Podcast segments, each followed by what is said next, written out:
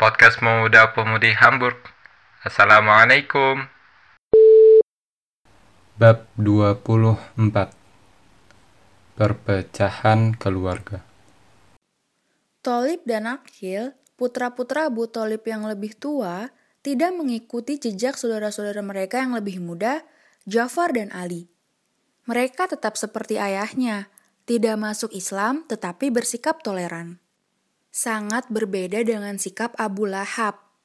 Sejak konfrontasi terakhir dengan para pemuka Quraisy, ia terang-terangan menunjukkan sikap permusuhannya. Begitu pula istrinya, Ummu Jamil, saudara perempuan Abu Sufyan, pemimpin Abdul Syams yang memendam kebencian kepada Nabi. Mereka memaksa kedua anak mereka untuk menceraikan Ruqayyah dan Ummu Kulsum. Tidak dapat dipastikan kapan pernikahan itu berlangsung atau apakah mereka masih dalam taraf pertunangan. Namun, rasa puas Ummu Jamil atas perceraian ini pudar ketika ia mendengar keponakannya yang kaya raya dari Bani Umayyah, Utsman bin Affan, telah meminang Ruqayyah dan menikahinya. Pernikahan ini sangat membahagiakan Nabi dan Khadijah. Putri mereka bahagia dan menantunya itu tidak hanya setia kepada istrinya, tetapi juga kepada mereka. Ada hal lain yang juga membuat mereka bersyukur. Ruqayyah adalah putri mereka yang paling cantik dan wanita tercantik pada masanya di seluruh Mekah, dan Utsman pria yang sangat tampan. Melihat mereka berduaan merupakan suatu kebahagiaan. Allah itu indah dan mencintai keindahan. Tak lama setelah mereka menikah dan saat keduanya tidak berada di Mekah, Nabi mengutus seseorang menemui mereka. Dan orang itu kembali lebih lama dari yang diperkirakan. Ketika ia mulai mengajukan permohonan maaf, Nabi memotongnya. Aku tahu apa yang telah menahanmu lebih lama. Engkau berdiri di sana menatap Utsman dan Ruqayyah. Engkau terpesona oleh keindahan mereka. Bibi Nabi, Arwa, kini berencana masuk Islam. Keputusannya itu disebabkan putranya, Tulaib, yang baru berusia lima belas tahun, telah menyatakan keimanannya di rumah Arkom. Ketika Tulaib menceritakan kepada ibunya, ibunya berkata, "Jika kami dapat melakukan apa yang dilakukan orang-orang itu, kami akan melindungi putra saudara kami."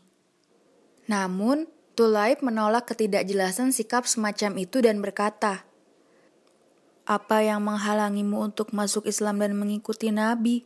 Saudaramu, Hamzah, telah masuk Islam."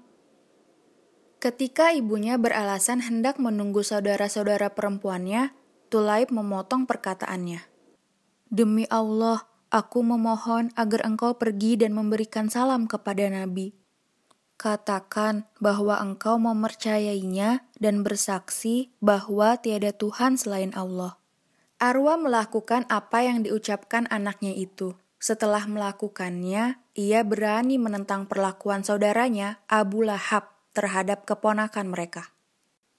Mengenai kerabat Khadijah, tak lama setelah Islam tersebar di Mekah, saudara tirinya, Naufal, menjadi musuh Islam yang paling jahat dan kejam. Namun hal itu tidak menghalangi putranya, Aswad, untuk masuk Islam, sehingga Khadijah dibenci oleh Naufal. Namun, yang sangat mengecewakan Khadijah, keponakannya yang tersayang, Abu Al-Ash dari Bani Abdul Syams yang telah beberapa tahun menjadi menantunya, belum masuk Islam. Sementara istrinya, Zainab, telah memeluk Islam. Kini ia didesak para pemimpin kabilahnya untuk menceraikan istrinya itu. Bahkan, mereka menyarankan agar ia mencari wanita yang terkaya, terbaik nasabnya, dan tercantik di Mekah. Mereka berjanji akan berusaha menyelenggarakan pernikahan tersebut asalkan Zainab dicerai. Namun, Zainab dan Abu Al-Ash saling mencintai. Zainab senantiasa berharap dan berdoa agar suaminya mau bergabung dengannya dalam Islam. Sementara Abu Al-Ash dengan tegas mengatakan kepada kaumnya bahwa dirinya telah mendapatkan istri pilihannya dan tidak menginginkan yang lain. Hakim, keponakan Khadijah yang lain, putra saudaranya Hizam yang hampir dua puluh tahun lalu memberinya Zaid, sebagaimana Abu Al-Ash tetap bersilaturahmi dengan bibinya dan keluarganya sekalipun belum berpaling dari tuhan-tuhan yang disembah kaum Quraisy. Sementara Khalid, saudara Hakim, telah masuk Islam. Sesungguhnya engkau tidak dapat memberi petunjuk orang yang engkau cintai, tetapi Allah lah yang memberi petunjuk kepada siapa saja yang dikehendakinya. Quran Surat dua puluh delapan ayat lima puluh enam. Kebenaran yang dinyatakan ayat ini terus-menerus diulang dalam Al-Quran. Kendatipun wahyu semacam itu membantu meringankan beban rasa tanggung jawab Nabi, hal itu tetap tidak menepis rasa sedih atas permusuhan sepupunya Abdullah dari Bani Makhzum. Kasus lain yang barangkali lebih menyedihkan beliau adalah Abu Sufyan, anak pamannya Haris. Ia juga saudara angkat, sepupu, dan pernah menjadi temannya. Beliau berharap Abu Sufyan mau menerima dakwahnya, namun sebaliknya justru memicu perpecahan di antara mereka. Lama-lama Abu Sufyan kian menjauh, mungkin karena dipengaruhi paman mereka Abu Lahab. Beberapa hal lain membuktikan kebenaran ayat di atas. Jejak keislaman Abu Bakar telah diikuti istrinya Ummu Ruman, juga oleh Abdullah dan Asma, putra dan putrinya dari almarhumah istrinya yang lain. Ummu Ruman baru saja melahirkan putri keduanya yang dinamai Aisyah. Ia seperti putra Zaid Usamah, menjadi anak-anak pertama yang lahir dalam Islam. Namun, meskipun telah membuat banyak orang masuk Islam, Abu Bakar tidak dapat menundukkan anak sulungnya sendiri, Abdu Al-Ka'bah, yang menentang agama kedua orang tuanya itu. Jika mukmin diliputi kekecewaan, musuh mereka merasa sangat gusar berhadapan dengan kenyataan baru yang kehadirannya tidak diperhitungkan di Mekah, sebuah kenyataan yang mengancam runtuhnya cara hidup mereka dan menghancurkan semua proyek masa depan mereka, terutama yang berkaitan dengan rencana pernikahan anak mereka.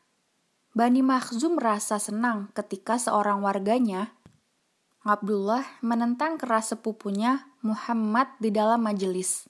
Saudara Abdullah, Zuhair, meskipun kebenciannya tidak terlalu besar terhadap agama baru itu, juga tidak mau masuk Islam. Seperti Abdullah, ia adalah putra Atikah, putri Abdul Muthalib, namun almarhum ayah mereka memiliki istri kedua yang juga bernama Atikah. Dengan istri ini, ia mempunyai seorang anak perempuan, Hindun. Nama anak itu adalah wanita cantik jelita yang kini berumur sembilan belas tahun dan baru-baru ini menikah dengan sepupu saudara tirinya Abu Salamah dari Bani Makhzum. Seluruh anggota kabilah bangga dengan hubungan kekerabatan di antara mereka. Namun, mereka kemudian menjadi cemas ketika keislaman Abu Salamah diketahui. Rasa cemas ini berlipat ganda ketika Hindun atau Ummu Salamah, begitu ia dipanggil, bukannya meninggalkan suaminya, malah mengikutinya menjadi salah seorang pengikut setia Nabi. Setelah ayah Abu Salamah meninggal, ibunya, Barwah, menikah dengan lelaki Quraisy dari Bani Amir, yang dengannya ia memiliki putra kedua yang dikenal dengan Abu Sabroh. Suhail, pemimpin Bani Amir, telah menikahkan putrinya Ummu Kulsum dengan Abu Sabroh. Barwah, berbeda dengan saudara perempuannya, Arwa, belum masuk Islam. Namun, Abu Sabroh dipengaruhi tidak hanya melalui saudara tirinya, Abu Salamah, tetapi juga melalui ibu tirinya, istri kedua ayahnya, Maimunah. Kepada Maimunah dan ketiga saudara perempuannya itulah, yaitu istri-istri dari Abbas, Hamzah, dan Jafar, Nabi mengatakan tentang mereka, sesungguhnya mereka adalah orang-orang mukmin sejati. Pernikahan Maimunah membawa pengaruh munculnya iman yang kuat di kalangan Bani Amir.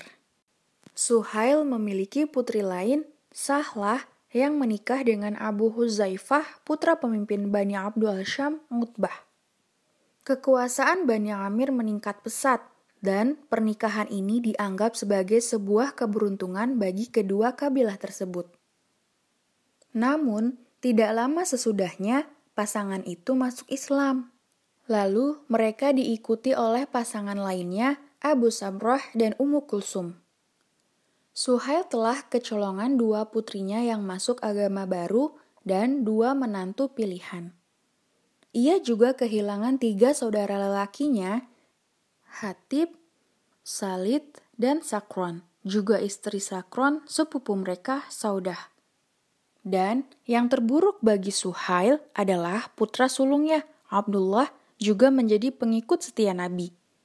Abdullah berharap agar suatu hari ayahnya akan bergabung dengan mereka. Nabi sendiri berharap demikian, karena Suhail lebih taat dan cerdas dibandingkan para pemimpin lainnya, dan juga dikenal orang yang suka melakukan uzlah spiritual. Namun, Suhail justru menunjukkan dirinya, meski tidak kejam tapi tegas, sebagai musuh penentang keyakinan baru itu, dan ketidakpatuhan anak-anaknya tampaknya membuatnya semakin keras.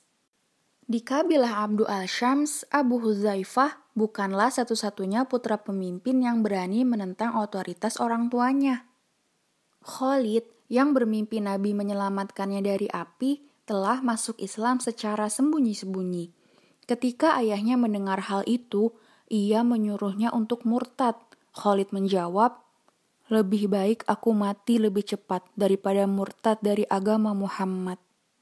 Segera ia dipukul tanpa ampun dan dipenjara dalam suatu ruangan tanpa makanan dan minuman. Namun, setelah tiga hari, Khalid kabur dan ayahnya pun tidak mengakuinya sebagai anaknya lagi tanpa bertindak lebih jauh. Utbah lebih sabar dan tidak begitu keras kepada Abu Huzaifah. Abu Huzaifah lebih akrab dengan ayahnya dan ia berharap ayahnya menyadari kekeliruannya sebagai penyembah berhala.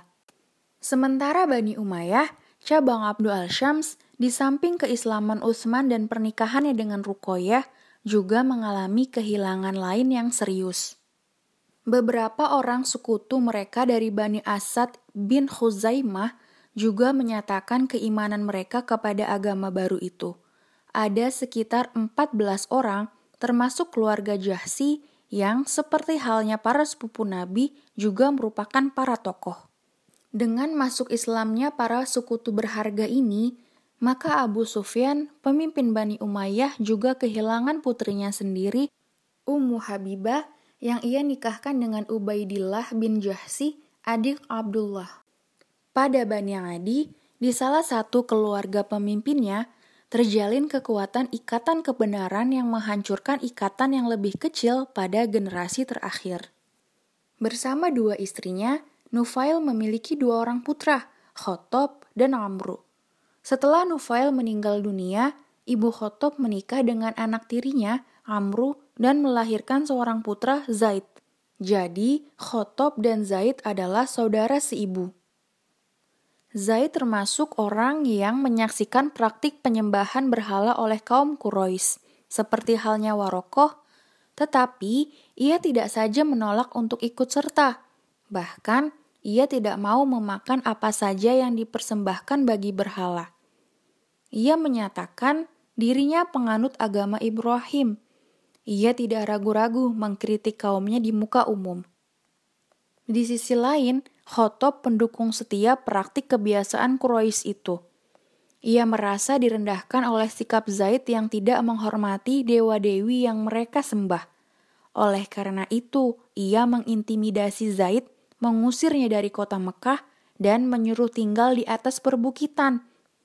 Bahkan, ia menggalang sekelompok pemuda yang diperintahkan untuk mencegah Zaid datang ke Tanah Suci. Orang yang terusir itu akhirnya meninggalkan Hijaz dan pergi sampai ke Mosul di sebelah utara Irak. Dari sana, ia berjalan ke barat laut, ke Suriah, senantiasa menanyakan para pendeta tentang agama Ibrahim. Akhirnya, ia bertemu dengan seorang pendeta yang memberitahukan bahwa saat kedatangan seorang nabi dari negeri yang ia tinggalkan hampir tiba. Nabi yang akan mengajarkan agama yang dicarinya. Zaid kemudian berbalik arah. Tetapi dalam perjalanannya melewati wilayah Lahem. Di perbatasan sebelah utara Suriah, ia diserang dan dibunuh. Ketika Warokoh mendengar kematiannya, ia menuliskan sebuah elegi sebagai ungkapan dukacita dan doa untuknya. Nabi juga mendoakannya dan berkata bahwa kelak pada hari kiamat, ia akan dibangkitkan seorang diri, tapi nilainya sama dengan keseluruhan manusia. Beberapa tahun setelah kematian Zaid, Khotob juga meninggal dunia. Putranya, Umar, memiliki hubungan baik dengan putra Zaid, Sa'id, yang menikahi saudara perempuan Umar, Fatimah. Pertentangan antara kedua cabang keluarga itu telah berakhir. Namun, sejak Islam datang, Sa'id menjadi orang pertama yang mengikutinya. Sedangkan Umar, ibunya saudara perempuan Abu Jahal, menjadi salah seorang penentang terbesar. Fatimah mengikuti jejak suaminya. Namun, mereka tidak berani memberitahu saudaranya, Umar, karena dikenal keras. Dari sisi manapun, Umar dikelilingi oleh Islam. Istrinya, Zainab, adalah saudara perempuan Utsman, putra Al-Maz'un, dari Bani Jummah. Dan pada dasarnya, Utsman itu seorang zahid dan cenderung pada tauhid sejak sebelum turunnya wahyu. Ia beserta dua saudaranya termasuk para pemeluk Islam pertama. Mereka dan Zainab memiliki tiga orang keponakan yang telah masuk Islam. Mengenai Zainab sendiri, istri Umar, tidak ada riwayat tentang keislamannya. Tidak diragukan lagi karena ia memiliki alasan kuat untuk merahasiakannya. Saudaranya, Utsman, bahkan lebih tidak kompromi dibandingkan Umar, namun ia tidak begitu keras. Zainab dan saudaranya adalah adik sepupu pemimpin kabilah mereka, Umayyah bin Khalaf, salah seorang musuh Islam terbesar. Saudaranya, Ubay, suatu hari membawa tulang busuk kepada Nabi dan berkata, "Muhammad, buktikan bahwa Tuhanmu dapat menghidupkan tulang ini."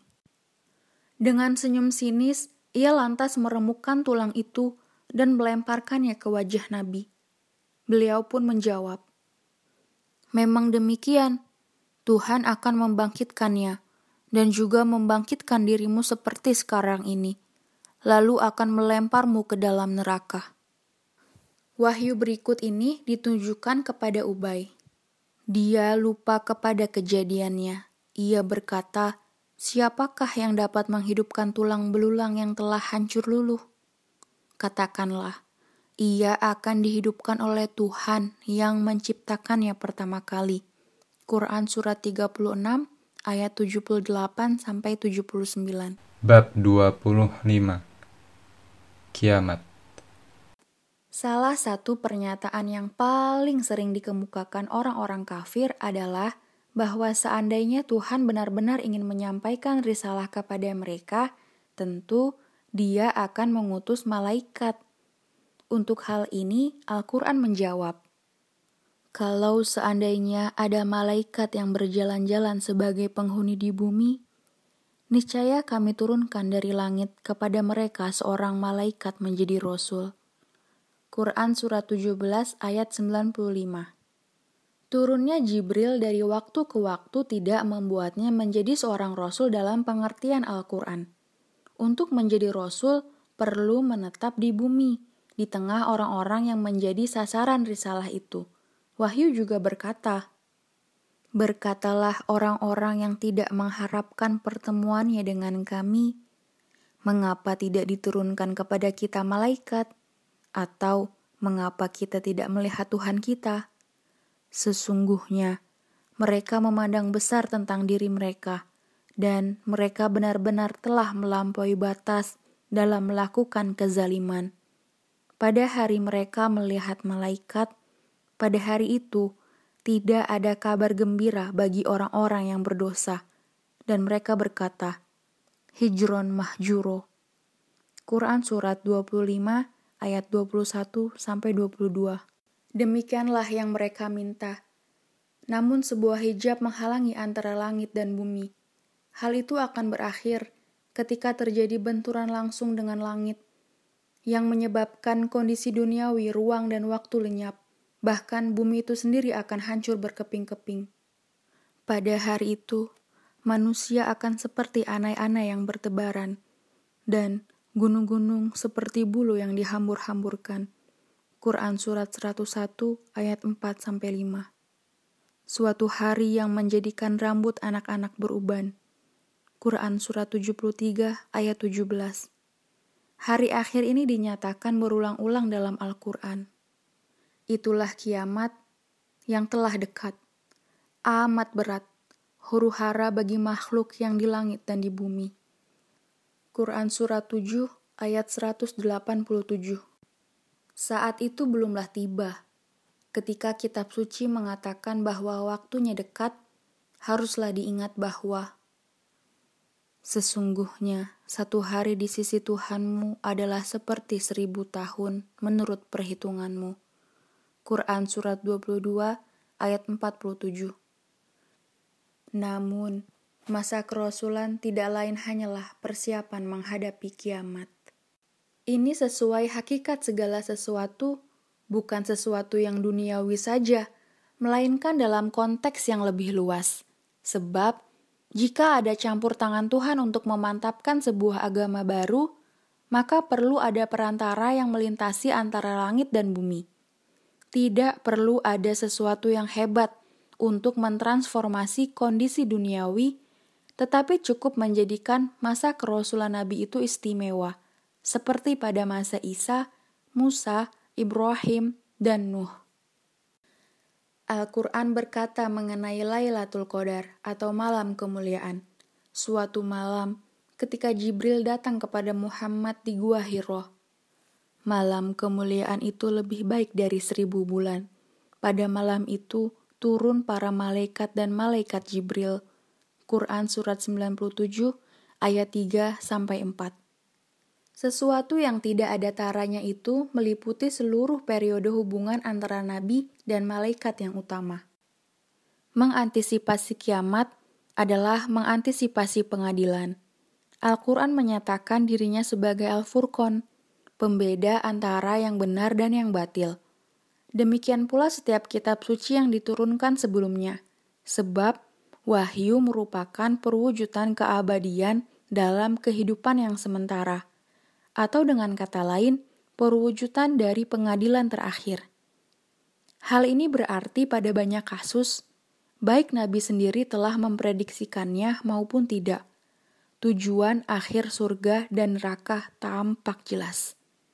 Kebaikan dan kejahatan yang tersembunyi dalam-dalam akan diungkap ke permukaan. Kehadiran Rasul juga membawa dampak yang sama, karena daya tarik dakwah Nabi telah mengeluarkan semua orang-orang yang mengingkarinya dan menarik orang-orang yang menerimanya ke dalam orbit kesempurnaannya. Segera dapat dipahami bahwa wahyu itu akan menyebabkan kebaikan itu mengatasi diri mereka. Namun, hal itu bukan hanya menyusahkan, melainkan juga mengejutkan banyak kaum mukmin. Beberapa orang yang selama ini dikenal orang baik, tiba-tiba menjadi sangat jahat. Al-Quran mengatakan bahwa mereka harus menerima hal ini karena ayat-ayat Al-Quran dapat meningkatkan perlawanan dari musuh terburuk mereka. Sesungguhnya dalam Al-Quran ini, kami telah mengulang-ulangi peringatan-peringatan agar mereka selalu ingat. Dan ulangan peringatan itu tidak lain hanyalah menambah mereka lari dari kebenaran. Quran Surah tujuh belas ayat empat puluh satu.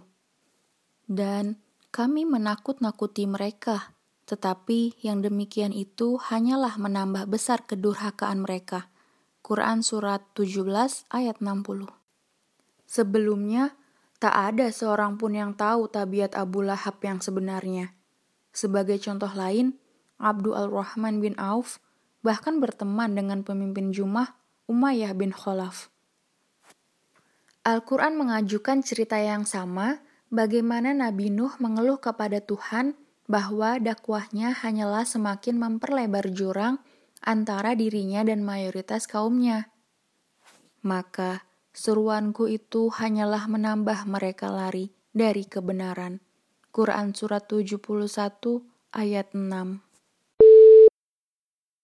Nah, gimana ceritanya menurut kalian? Penasaran dengan kelanjutannya?